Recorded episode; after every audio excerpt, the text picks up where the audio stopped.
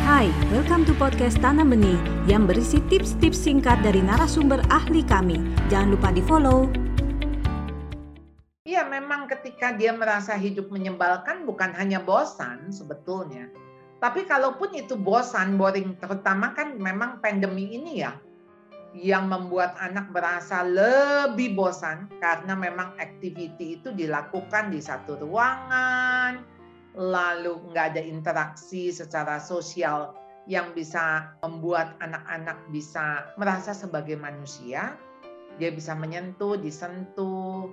Ini sekarang tuh rasanya kayak kita ini berhadapan dengan mesin, dengan komputer, dengan layar. Sekalipun tatap muka, tapi tatap muka itu kan dilakukan di dunia maya gitu. Jadi bukan di dunia real.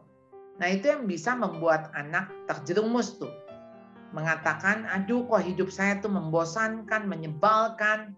Ya karena memang nggak ada sentuhan, sentuhan manusiawinya. Ini kita manusia nih, kita masih butuh nih sentuhan manusiawi. Nah jadi ketika anak-anak mengalami kesepian, kesendirian, nah apa sih yang harus dilakukan oleh orang tua?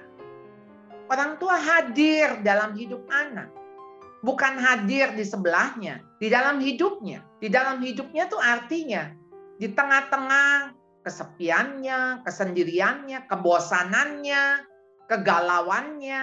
Apa nih peran kita orang tua?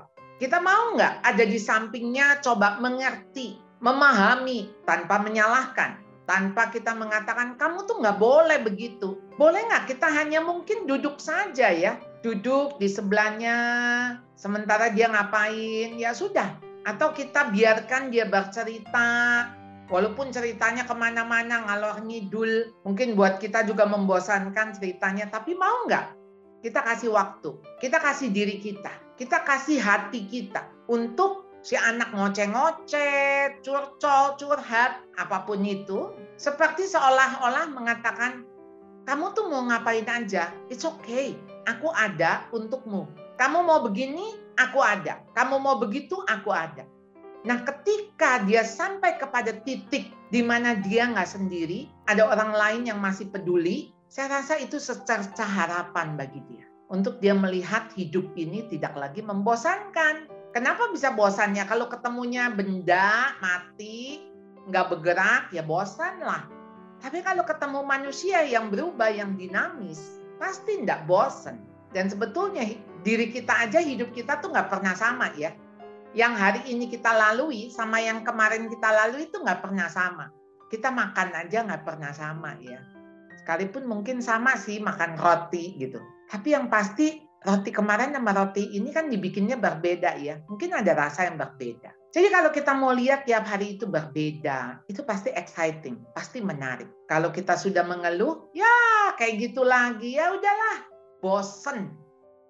Nah, berarti itu kacamata kita yang harus kita ubah.